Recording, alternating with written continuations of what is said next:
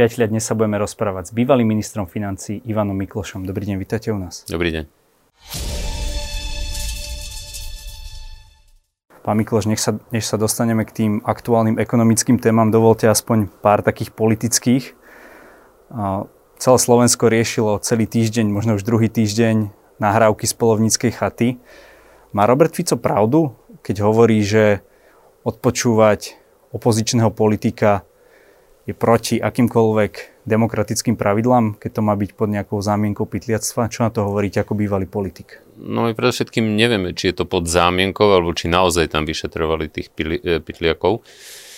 Takže ak e, to bolo normálne so súdnym povolením a zároveň tam prišiel Robert Fico, tak, tak by som v tom e, problém nevidel. Ak tam boli hovorené veci, ktoré sú problém, problematické z hľadiska zákonov. A to musí posúdiť zase súd a orgány činné v trestnom konaní, ale predovšetkým v konečnom dôsledku súd. To, čo nie je v poriadku celkom určite je, že tu bežne unikajú e, rôzne nahrávky, informácie zo spisov, ktoré nemajú unikať. A to naozaj v poriadku nie je. To sa tu stalo, žiaľ Bohu, veľmi bežnou praxou.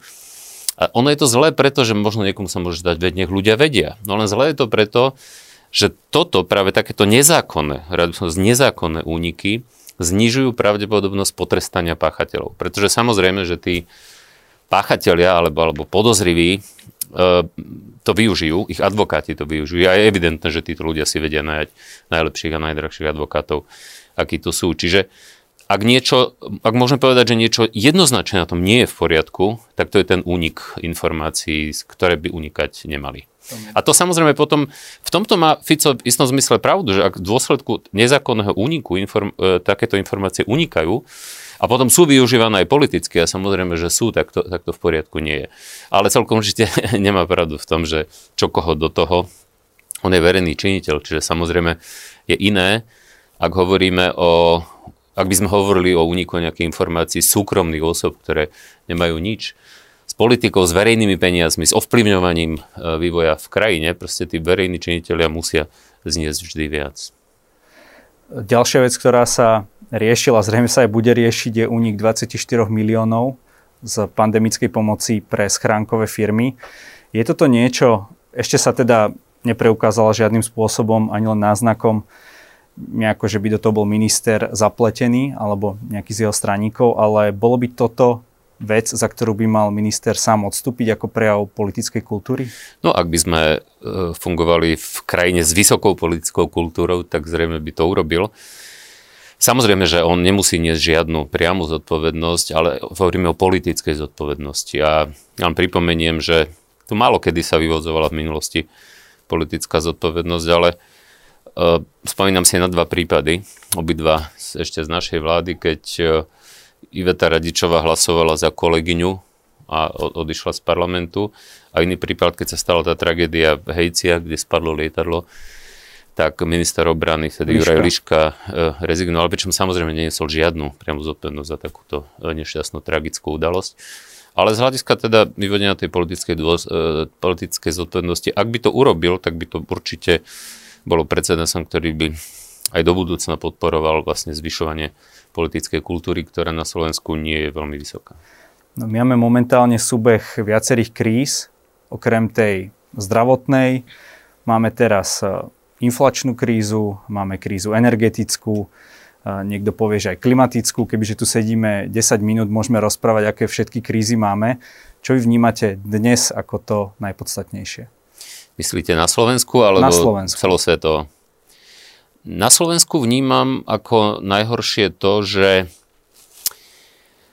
po 12 rokoch vládnutia Smeru a jeho koaličných partnerov, kedy sa žiadne reformy nerobili, kedy sa tie staré reformy ešte deformovali, kedy sme jednoducho premrhali dobré časy, kedy bolo veľa peňazí, nastúpila vláda, ktorá mala ambície začať opravovať tú krajinu, modernizovať ju a za najväčší problém považujem, že sa ukazuje, že to absolútne nezvláda. Samozrejme, dá sa povedať, že máme COVID, máme, máme pandémiu, čo určite e, je, je, je okolnosť, ktorá, ktorá to robí ťažšie pre tú vládu, ale obávam sa, že nezvládajú ani jedno, ani druhé, ani tú, ani tú pandémiu, ani tie reformy. No a vidíme, čo sa reforiem týka.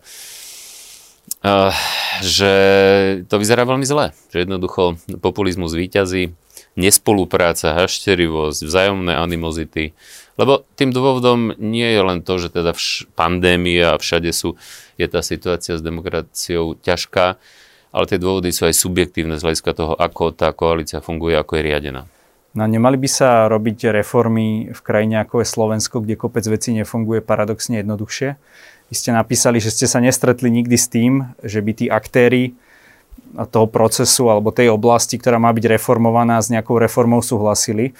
Ale ja nepoznám občana Slovenska, ktorý by hovoril, že zdravotný systém funguje, súdny systém funguje, že je za to, aby sa naše lesy v národných parkoch drancovali a tak ďalej. No a keď príde na lámanie chleba, idú sa tie reformy zavádzať, tak zrazu sú všetci proti, tie reformy sa osekávajú a vyzerá to, že z nich príliš, aspoň v tejto chvíli, že z nich veľa nebude. Takto reformy sú vždy ťažké. Teda, ak sa bavíme o demokratických pomeroch, ak sa nebavíme o nejakej diktatúre, kde diktátor spraví, čo chce, ale diktátory, väč- diktatúry väčšinou potrebné reformy nerobia.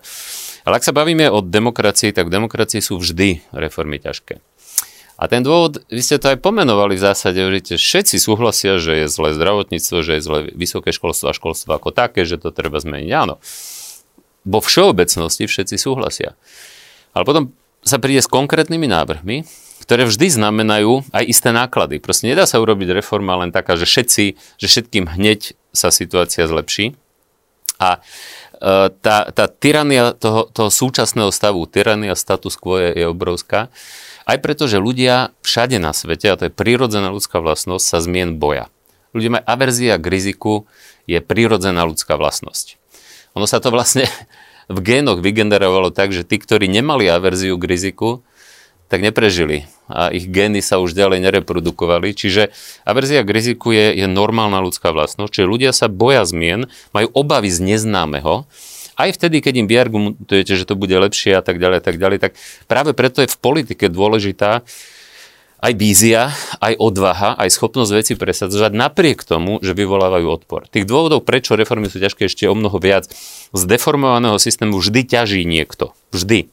Väčšinou je to menšina. Tej väčšine ľudí by pomohlo, keby sa ten systém zreformoval, ale tá väčšina nie je tak akcieschopná, ako je tá menšina, ktorá ide niečo stratiť. A tá menšina, ktorá ide niečo stratiť, napríklad vo vysokom školstve, nekonkurenčné prostredie, kľudné, ktoré nevytvára, nevytvára tlak a konkurenciu a tlak na väčšie výkony a tak ďalej, tak proste tí, títo ľudia nemajú záujem na zmene. A títo sú veľmi silno motivovaní a sú schopní aj sa veľmi zorganizovať v tej podpore tej zmeny. A tí, tá väčšina, ktorá by mohla profitovať z tej zmeny, tá nie je organizovaná ani si to veľmi často dostatočne neuvedomuje, že, že aký je ten benefit, ktorý by, z toho, ktorý by z toho v budúcnosti mali. Ja ako príklad, e, e, navyše, navyše ono to vyžaduje často aj isté znalosti špecifické. Ako príklad slúži možno dobre to, že keď sme robili tie reformy počas druhej Zurindovej vlády, kedy Slovensko bolo označené Svetovou bankou za najreformnejšiu krajinu na svete, tak vlastne s tými reformami podľa prieskumov verejnej mienky až 90% ľudí nesúhlasilo. Ale respektíve mali z nich obavu, báli sa ich. To je skoro toľko, ale, ako nesúhlasí s touto vládou momentálne. Ale, ale 90% odborníkov, lebo tej sa urobil aj taký prieskum, že medzi reprezentatívnou vzorkou a medzi odborníkmi. 90% odborníkov súhlasilo s tými reformami. A v tom je práve aj tá, v tom musí byť, alebo malo by byť to politické líderstvo, aj tá politická odvaha, že jednoducho presadíte tie veci, aj keď môžu byť nepopulárne, aj keď riskujete stratu voličov, stratu popularity. Pretože ten problém je v tom, že ak politici, ak ich hlavným motívom je byť znovu zvolený, byť pekný, byť populárny, tak jednoducho nebudú robiť potrebné zmeny, zadlžia krajinu, rozhádžu všetko, aby boli za pekných a po nás potopa a potom na to budú doplácať vlastne všetci ľudia, alebo veľká väčšina ľudí a najmä budúce generácie. A to sa týka aj udržateľnosti ekonomickej, aj ekonomického rastu, ale nakoniec týka sa to v širšom slova zmysle aj tej ekologickej udržateľnosti. A tejto vláde momentálne nedôveruje okolo 80% občanov a to sa tých reforiem ešte v úvodzovkách len dotkli. Bolo chybou, že si tých neviem koľko percent dôvery viac, keď začínali, ma, mali vlastne prejedli na nejakých ich interných sporoch? Jasné, to bola, to bola úplne jedna zo zásadných chýb. Samozrejme, oni môžu povedať a budú mať v istom zmysle pravdu, že nikto nemohol rátať s covidom a covid udrel práve vtedy, keď prebrali zodpovednosť za krajinu. Lenže ja vidím hlavnú mieru zodpovednosti v Igorovi Matovičovi, pretože jednoducho predseda najsilnejšej politickej strany, vtedajší premiér, musí proste byť, e, byť tým, ktorý, ktorý robí všetko preto, aby tá koaličná vláda fungovala, aby spolupracovala, aby nevznikali animozity, aby tlmil spory. Ale Igor Matovič, žiaľ Bohu, bol hlavným generátorom tých konfliktov, sporov a tak ďalej a tak ďalej. Čiže toto, nehovorím, že to je jediná príčina, ale toto bola jedna z hlavných príčin. A nehovorím, že len on nesie na tom, na tom, na tom vinu, ale tú hlavnú, pretože tá miera zodpovednosti bola najmä na ňom, a on konal tak, tak ako konal, že nakoniec potvrdením toho je, že, že, že, že odišiel a musel odísť vlastne z tej stoličky, stoličky premiéra. No ale samozrejme tých, tých príčin je viac. Príčinou je, a teraz to vidno veľmi jasne, strana Borisa Kolára, sme rodina, čo je populistická protireformná strana, ktorá mne to veľmi pripomína ináč sdl v prvej Zurindovej vláde, kedy v rokoch 1998 až 2002 po tej ére Mečiara sme museli napravať krajinu, ktorú sme zdedili naozaj v, v, v, v veľmi, veľmi zlom stave. Bola široká koalícia, ktorá v skutočnosti mala až 9 politických strán, ale druhá najsilnejšia politická strana bola strana demokratickej lavice, čo bola bývalá komunistická strana. Tam bola ešte aj Fico vtedy, ktorá nie? Bola, tam bola aj Fico vtedy ktorá bola vlastne proti Že vy ste vlastne všetkým... boli s Ficom vo vláde. No nie celkom, lebo ono to bolo tak, že on tam bol, on do vlády ho nezobrali, vtedy bol predseda SDLky Migaš, čo nesol veľmi ťažko, tak potom chcel byť veľmi Generálny generálnym prokurátorom. Tam nesplňal vekový limit, lebo on bol veľmi mladý vtedy, tam bol nejaký vekový limit. Tak on potom vlastne de facto urazený, že mu nedali podiel na moci, odišiel z SDLky, založil si stranu Smer. Ale tá analogia je v tom, že tá SDLK sa snažila bojkotovať všetky reformy potrebné, ktoré sme robili, ale aj vďaka tomu, že akým spôsobom Zurinda manažoval tú vládu, koalíciu ako takú, aj keď tam bolo teda, hovorím, ešte viac strán, a SDLK bola silná strana, druhá najsilnejšia, tak napriek tomu sa v zásade podarilo urobiť veci, ktoré bolo potrebné urobiť, aj keď mnohé reformy mohlo sa urobiť viac. A neurobilo sa najmä kvôli tejto strane, čo sa ukázalo potom, že keď sme pokračovali v rokoch 2002 až 2006 v druhej Zurindovej vláde, kde už SDLK nebola, lebo mimochodom ten populizmus jej nepomohol a e, z, najsilnejšej, z druhej najsilnejšej koaličnej strany sa vo voľbách v roku 2002 nedostala ani do parlamentu. Možno im nepomohlo to, že vôbec s vami do tej vlády išli. Možno, však to už, to už je v zásade ale jedno. Dôležité a pozitívne bolo, že keď už v tej druhej Zurindovej vláde neboli, keď tam boli štyri stredopravé strany, tak vtedy sme vlastne urobili najviac, najviac tých potrebných reforiem a prinieslo to aj ten efekt z hľadiska najvyššieho ekonomického rastu, príchodu investorov, zníženia nezamestnanosti a tak ďalej. Ale aj tak ste nedovládli dokonca. Ale to bolo o tri mesiace, o tri mesiace, čo pri štvoročnom volebnom období tri mesiace e, nie sú rozhodujúce, ale áno, nedovládli sme kvôli tomu, že KDH odišlo v januári 2002 z koalície. Každopádne ale nedialo sa ani s tou SDL-kou to, že by bol Migaš v, vo Vranove nad Toplou a hovoril, že žiadnu nemocnicu tu rušiť nebudeme.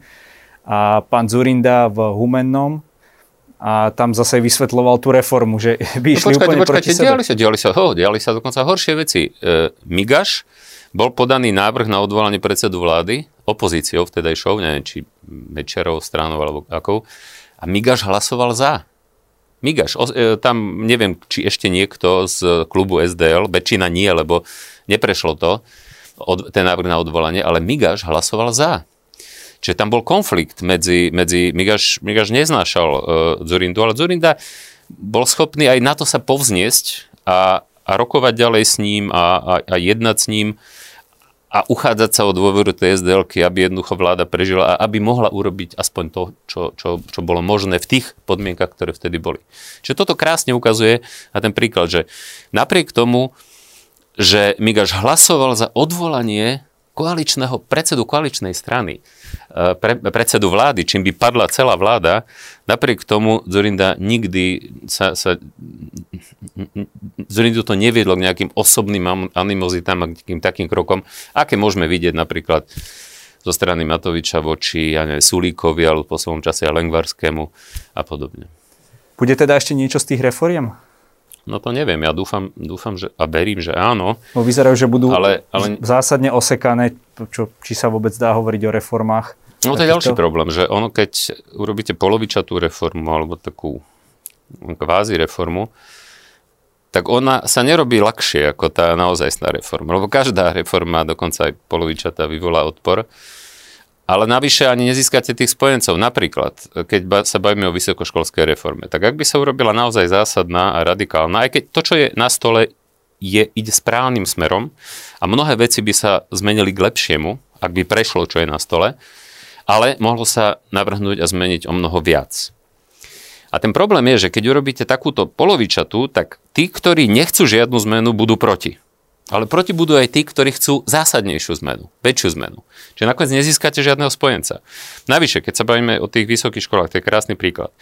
Ak vy nespravíte to, lebo my trpíme jedna z príčin, prečo sú naše vysoké školy v takom stave, akom sú, je rovnostárstvo v rozdeľovaní peňazí. Čiže sú veľmi malé rozdiely medzi tým, koľko štát dáva na zlé školy a koľko dáva na dobré školy. Ak by ste urobili zásadnejšiu reformu, a teraz sa navrhuje niečo v tom zmeniť, ale len čiastočne, veľmi nepatrne. Ak by sa navrhla zásadnejšie zmena, vrátanie prerozdelenia financií, oveľa viac v prospech tých dobrých, a s tým, aby bol ten systém otvorený, aby, sa, aby, aby tí, tie horšie sa mohli stať lepšími, ale ak by ste to urobili, tak získate spojencov a v tých najlepších školách, ktoré, ktoré by bola väčšia pravdepodobnosť, že by boli za. Dneska, keď tomu robíte len takú čiastočnú zmenu, že trošku, hej, ale nie až tak veľa, tak vlastne proti budú všetci, aj sú všetci. Čiže aj z tohto vidíte, na tomto príklade vidno, že tá, a to bola naivita v istom zmysle toho ministerstva školstva, v tom zmysle, že oni si mysleli, že sa s nimi dohodnú a preto sa s nimi rokovali o tom, čo vlastne zmeniť, čo nezmeniť a pripravili taký kompromisný návrh. A potom sa otočila, otočila tie, tie vysoké školy otočili aj tak proti.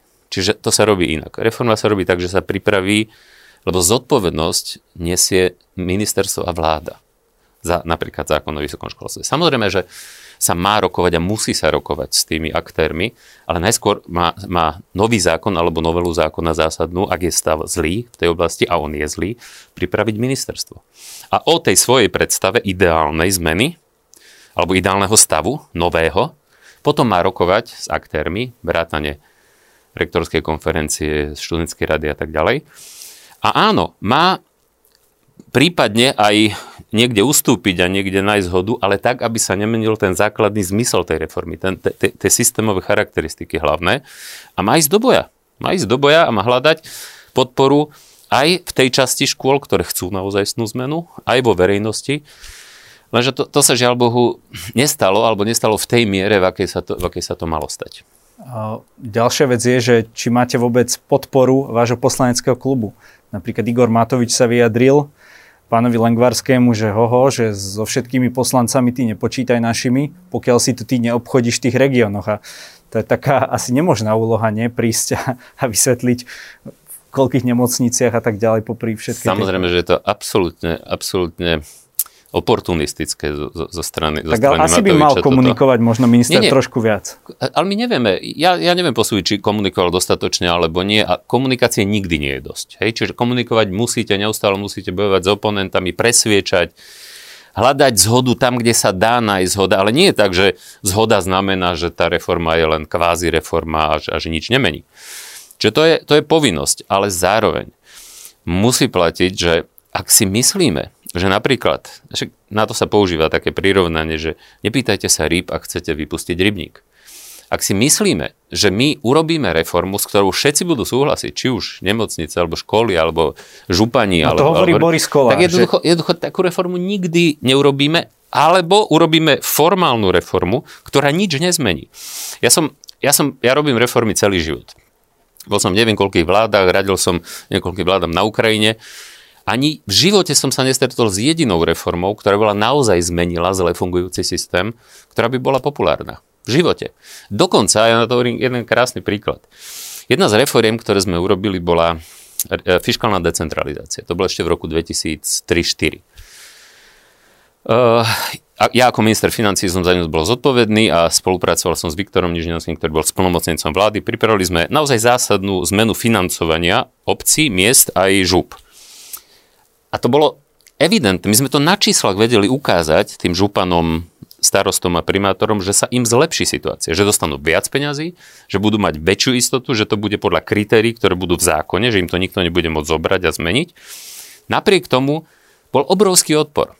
Obrovský odpor, pretože bola obava a tak ďalej, už boli zvyknutí na ten starý systém, aj keď na ňo nadávali, ale bol obrovský odpor. Bol snem z MOSu v roku 2003, myslím, a to bolo v čase, keď už my sme predstavili tú reformu, už sme o nej s nimi diskutovali. A s ním z MOSu to je 2000, vtedy to bolo 2800 alebo 900 starostov, primátorov, to Binchebe to bolo. A tam vláda chodila väčšinou celá alebo väčšia časť. Keď sme prišli a keď predstavovali Nižňanského a mňa, tak bol taký piskot, taký hukot a dupot proti nám, lebo sme robili, chystali zmenu, že jak na futbale som sa cítil. My sme napriek tomu tú reformu urobili. O rok na to, keď už mali, pol roka už žili v novom systéme, sme mali viac peňazí, mali istotu, mali všetko pravidla, sme mali potlesk najväčší zo všetkých členov, členov vlády. Čiže na, na tomto príklade, čo chcem povedať.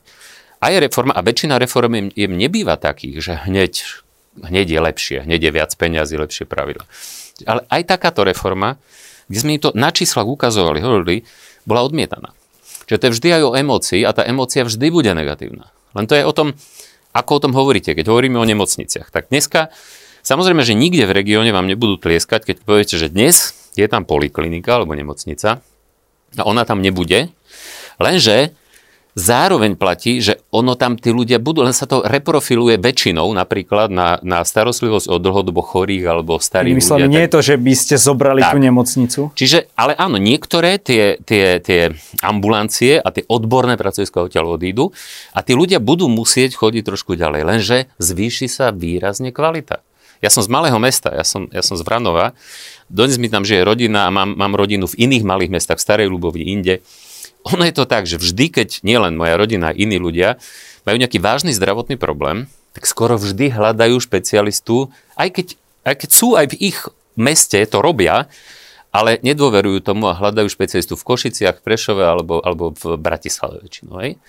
Lebo je to prirodzené logické, to je jak v športe. Keď niekto e, trénuje a hrá na najvyššej úrovni každý deň, tak je v tom dobrý, je v tom profik. Aj v operáciách je to tak. Ak niekto operuje každý deň, má prax. Ale ak je niekde proste málo tých zákrokov, ale napriek tomu sa snažíme tam udržať e, ten, ten, to oddelenie alebo tú ambulanciu, tak jednoducho tá kvalita nemôže byť logicky. Nie preto, že by tí ľudia neboli šikovní, ale je to, že nemajú dostatočnú prax. Čiže ako zase sú logické, veľa logických argumentov, prečo ak sa to urobí, čo ministerstvo dnes navrhuje, tak sa zvýši kvalita poskytovanej zdravotnej starostlivosti. Zároveň zvýšime kvalitu starostlivosti o starých ľudí a dlhodobo chorých, kde máme veľmi obmedzené kapacity. Ale má to, má, je, nesie to zo sebou aj isté náklady, isté negatíva. Napríklad, že tí ľudia z toho konkrétneho menšieho mesta za niektorými zákrokmi budú musieť chodiť e, ďalej, ale vo, za, pri väčšej kvalite. A zároveň je dôležité, aby v rámci tej reformy bolo zabezpečené, aby sa tam vedeli dostať. Napríklad z záchrannej služby v prípade akutných zákrokov a podobne. V zdravotníctve je to, chápem, trošku iné, pretože človek, každý človek čaká, že keď bude starý, bude musieť chodiť za tým doktorom možno desiatky krát ročne. Ale čo napríklad, čo sa týka súdov, človek ide priemerne raz za život na súd a ešte tak mu vadí, že nepôjde do tohto mesta, ale možno o 20 kilometrov ďalej. To, to už mi príde úplne ira, iracionálne. Ale to, to je emócia, viete. Mať súd, čo, ktorý sa volá súd, a mať nejaké detašované pracovisko, aj keby ste nezmenili nič vecne, vôbec nič, hľadiska už to znie, už je to iné. Hej. My máme súd, vy nemáte. Vy ste. Čiže ja chápem e, tú emóciu, ktorá je za tým, ale na druhej strane, to je presne o tom, čo sme hovorili, že žiadna reforma sa nedá urobiť so súhlasom všetkých. Proste niektoré veci, niektoré, každá reforma vyvoláva odpor. Napriek tomu treba, treba urobiť čo najviac aj v komunikácii, vo vysvetľovaní, ale treba to urobiť. Má podľa vás táto vláda zmysel, aj keď sa jej žiadna reforma nakoniec nepodarí? Zmysel. Každá slobodne zvolená vláda má žiaľ Bohu, žiaľ Bohu, má zmysel v tom zmysle, že je to, je to, je to demokracia. Strašne dôležité je, aby, aby ostala demokracia napriek vládam, ktoré sú šeliaké. A hlavný znak demokracie, tá liberálnej demokracie je v tom, že dochádza k výmene, že keď jednoducho vláda zlyhá, keď ju ľudia nechcú, tak dôjde politickej zmene, že si tá politická sila neuzurpuje moc a nenastolí diktatúru alebo neliberálnu demokraciu, ako je napríklad v Maďarsku, kde síce formálne je demokracia, ale tá opozícia má tak obmedzené možnosti z hľadiska napríklad médií, verejných inštitúcií a iného, že jednoducho e, reálna súťaž tam, tam neprebieha. Čiže u nás je stále dobre to, to treba povedať, aj v porovnaní s Maďarskom a v istom zmysle aj s Polskom, že u nás je tá súťaž stále otvorená, férová a, a, a je v zásade rovno šanci z hľadiska toho, čo si ľudia vyberú a komu, komu veria.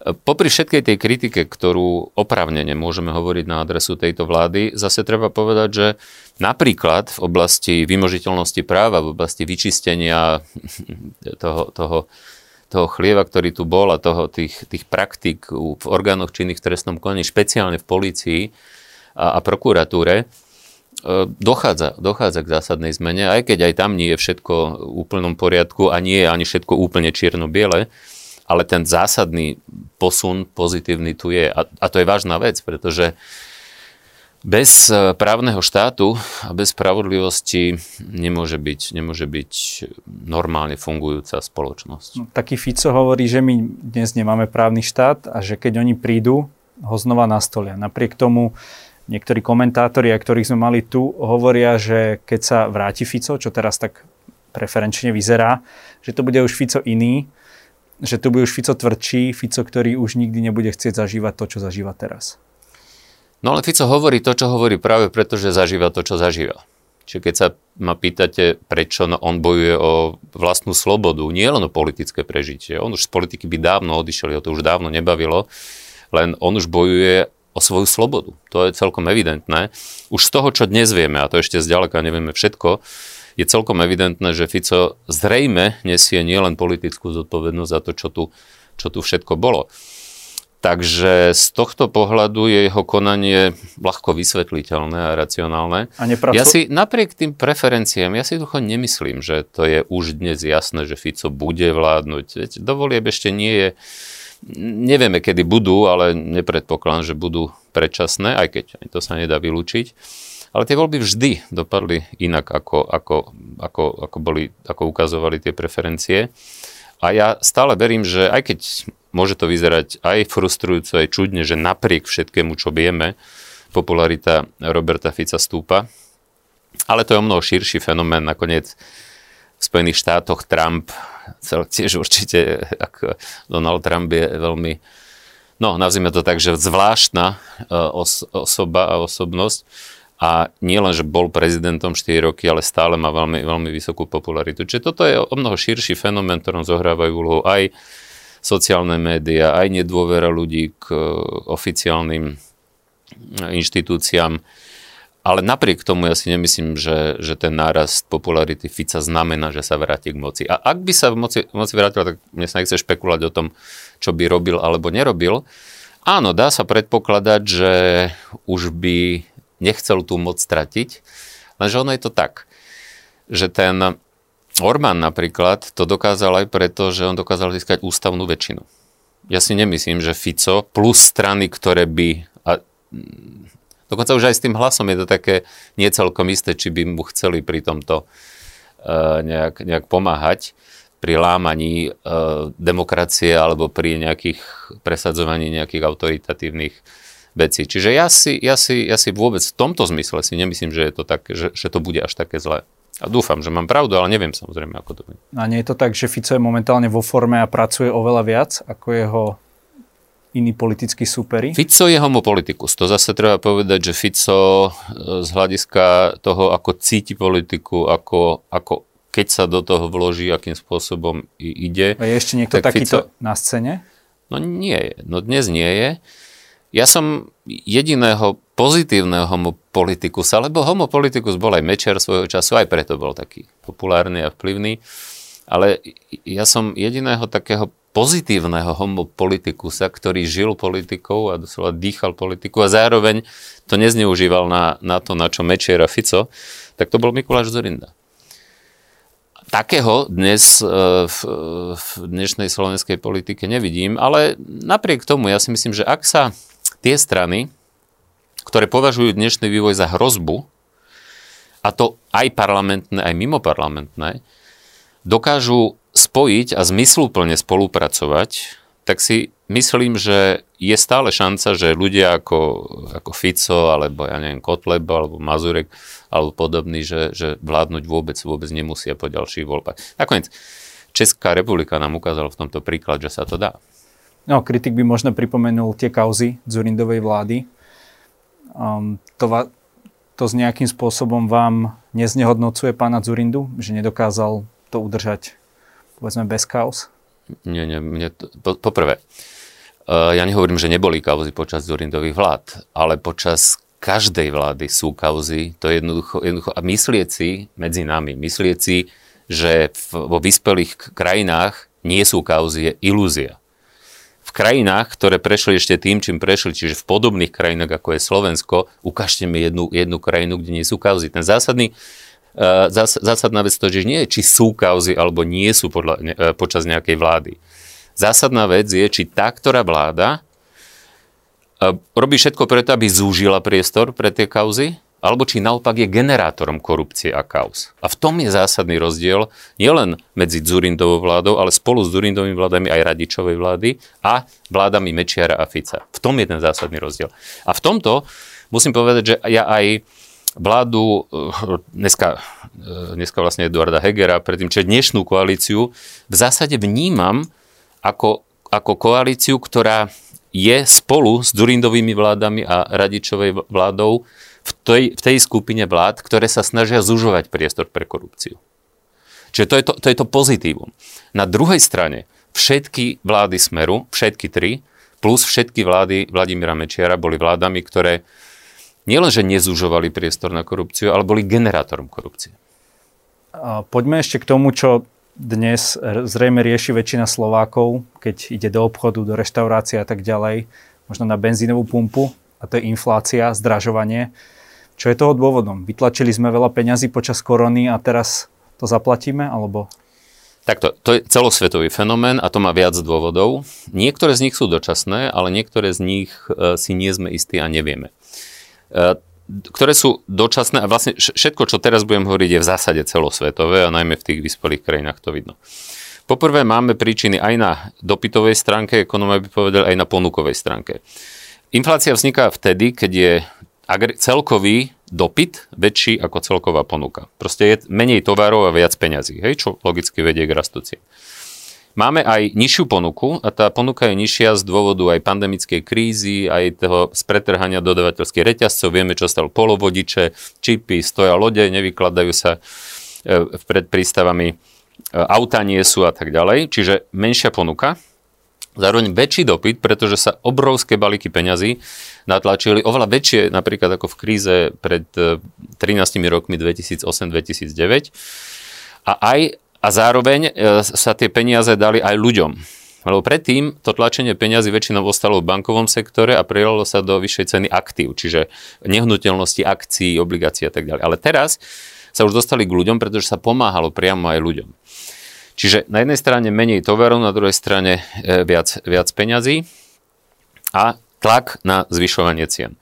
Aby sme chápali, ja to poviem na americkom, napríklad Spojených štátov amerických. Keď sa v rokoch 2008-2009 došlo ku kríze, tak, sa, e, tak ten, ten, tie stimulačné balíky boli také, že nepokryli ani ten, e, ako tom hovorí, output gap. To je vlastne medzera vo výkonnosti ekonomiky, ktorá je spôsobená krízou a nevyužitými kapacitami. Kdežto teraz tie stimuly boli oveľa väčšie, ako bol ten out, output gap. Čiže tá, tá medzera, medzera výkonnosti. Takže dnešný rast do toho prišli, e, najmä dnes je motorom rastu cien sú energie a potraviny. Tie energie zase majú aj svoje, svoje špecifické dôvody, prečo je to tak. Bolo špecifické počasie, málo sa vyrobilo elektriny z tých obnoviteľných zdrojov, lebo nesvietilo slnko, nefúkal vietor. Nemci odstavujú jadrové elektrárne. E, do toho Rusy zasiahli veľmi, veľmi priamo, pretože aby vytvárali tlak na Nord Stream 2, tak nenaplnili zásobníky v západnej Európe, ktoré, ktoré vlastnia. Takže toto, toto všetko, e, do toho zvýšenie cien potravín, čo zase súvisí aj s počasím, aj s dečím iným. A toto vlastne vytvorilo tlak na, na rast cien. Čiže rast nákladov plus energie, čiže preto tá inflácia je pomerne vysoká dnes. Teraz otázka je, do akej miery to môže byť dlhodobý problém a do akej miery je to dočasne dané tým, že keď sa obnovia tie dodávateľské reťazce, keď bude po zime, keď sa zvýši e, produkcia a tak ďalej, e, tak do akej miery je to dočasné a do akej miery je to dané dlhodobejšie. Obava je, že práve ten vyšší dopyt pumpovaním e, veľkého množstva lacných peňazí môže byť faktorom, ktorý môže byť dlhodobejší. Lebo však zima bude pol roka na severnej pologuli, e, tie dodávateľské reťazce, však tie fabriky na polovodiče sa buď postavia, alebo obnovia, obnovia tie výroby. A to dnes nikto nevie. Väčšina ekonomov si myslí, že je to v zásade len dočasné, a že potom by sa inflácia z tej úrovne okolo 5% dnes v tých vyspelých krajinách mohla vrátiť na úroveň niekde okolo 2%, čo nie je žiaden problém. A dokonca e, tá vyššia inflácia môže pomôcť vyriešiť aj obrovský problém, ktorý je dlhový problém. Ten nakumulovaný dlh, nielen verejný, ale aj domácnosti a súkromný firemný. Na Slovensku je dnes, obzvlášť závažné? Nie len na Slovensku, celosvetové je to obrovský problém. Tak ale sme na tom neúplne dobre v Európskej únii, čo sa týka našich finančných rezerv a podielov dlhov osôb. Však ja nehovorím, že sme na tom dobre, ale hovorím, že toto je celosvetový problém. Čo môže v tejto situácii spraviť vláda? No vláda by predovšetkým mala myslieť na to, aby v dobrých časoch, a to je zodpovednosť predovšetkým Ficových vlád, ktorá v dobrých časoch, kedy sme mali mať prebytkové rozpočty už dávno a vytvárať si banku už na zlé časy, ktoré teraz nastali, to nerobila. Ja len pripomeniem, že v roku 2018, teda pred pandémiou, mala polovica krajín Európskej únie už prebytkové rozpočty. Vrátane Českej republiky, vrátane Nemecka. My napriek tomu, že ten náš vývoj v ekonomike a, a vývoj príjmov e, verejných financí bol u nás jeden z najlepších, tak napriek tomu sme boli stále, stále v deficitoch, už sme si nevytvorili. Dnes by vláda teda mala poprvé urobiť všetko preto, aby po odoznení pandemickej krízy sme naštartovali čo najvyšší ekonomický rast. Na to treba ale robiť reformy. A mala by uh, byť aj rozpočtovo, rozpočtovo zodpovedná v tom zmysle, že keď sa teda ten rast dostaví, aj vďaka reformám, ktoré by sa mali urobiť, tak by sme v dobrých časoch mali, e, nemali, nemali fungovať deficitne. To súvisí samozrejme, lebo jedna vec je nejaká krátkodobá udržateľnosť, druhá vec je dlhodobá udržateľnosť, ktorá je ešte ťažšia a zložitejšia aj z politického hľadiska, lebo politikov väčšinou netrápi, čo bude a 20 rokov, keď oni teraz chcú sa udržať pri moci a byť znovu zvolení. Ale dlhodobá udržateľnosť verejných financií je jedna z kľúčových vecí a tam hrá veľmi dôležitú úlohu dôchodková reforma. A tam zase žiaľ Bohu vidíme, že už odkedy nastúpili, tak táto vládna koalícia má reformu na stole. Lebo odborníci urobili, e, pripravili vlastne, čo tam treba zmeniť. Dodnes to schválené nie je, aj preto, že podmienujú jednu reformu inou, že sa tam zavádzajú nesystémové prvky a tak ďalej. A bude ich trošku nútiť to, aby mohli čerpať peniaze z plánu obnovy? Malo by, ale to je práve otázka, lebo tak ako to zatiaľ vidíme, áno, dúfali sme, že ten plán obnovy bude niečím takým, ako bola, keď som spomínal tú prvú Zurindovú vládu, tak jeden z hlavných dôvodov, prečo sme nakoniec vedeli tú sdl dotlačiť do tých potrebných reforiem, aké bolo ťažké, bolo to, že vtedy sme mali taký, taký cieľ spoločný, ktorý aj väčšina ľudí a všetci, ktorí nás volili, zdieľali ako dôležitú prioritu, dohoniť ostatné krajiny Vyšeradskej štvorky a postkomunistické v rokovaní o vstupe do Európskej únie, lebo Slovensko bolo zamečera vylúčené, nebolo vôbec isté, či vstúpime spolu s ostatnými krajinami a to bolo tým stimulom, tou kotvou. Dnes by mohlo byť touto kotvou, týmto stimulom práve ten fond obnovy, tým, že je tam veľa peňazí, ktoré môžeme dostať, keď urobíme potrebné reformy, aj na investície, aj na, aj na iné veci. Ale zároveň je problém v tom, že ak ich neurobíme, tak ich nedostaneme. No zatiaľ to vyzerá tak, z hľadiska, ja dúfam, že sa to zmení, ale zatiaľ, keď či sa bavíme o reforme nemocníc, lebo tá je jedno z podmienok, a dokonca nám je to tak, že nie, že keď urobíte jednu, tak dostanete adekvátnu časť. Nie, Mali by sme spraviť všetky. všetky. No a keď vidíme, ako prebieha diskusia a rokovania politické o tých reformách, tak zdá sa, rád by som sa milil, ale zatiaľ sa minimálne zdá, že ani táto hrozba straty týchto obrovských peňazí zatiaľ nie je dostatočným pojítkom alebo motívom na to, aby sa tie reformy pretlačili. Verím, že sa to zmení. Toto môže byť aj páka na tých, ktorí tie reformy odmietajú, že teda oni budú niesť hlavnú politickú zodpovednosť. Aj keď samozrejme oni budú tvrdiť, že nie, že to je preto, že boli reformy zle pripravené a tak ďalej a tak ďalej. Pán Mikloš, každý náš host môže na záver niečo odkázať našim divákom. Nech sa páči. Tak asi v dnešnej dobe by som chcel všetkým zaželať, aby ostali zdraví.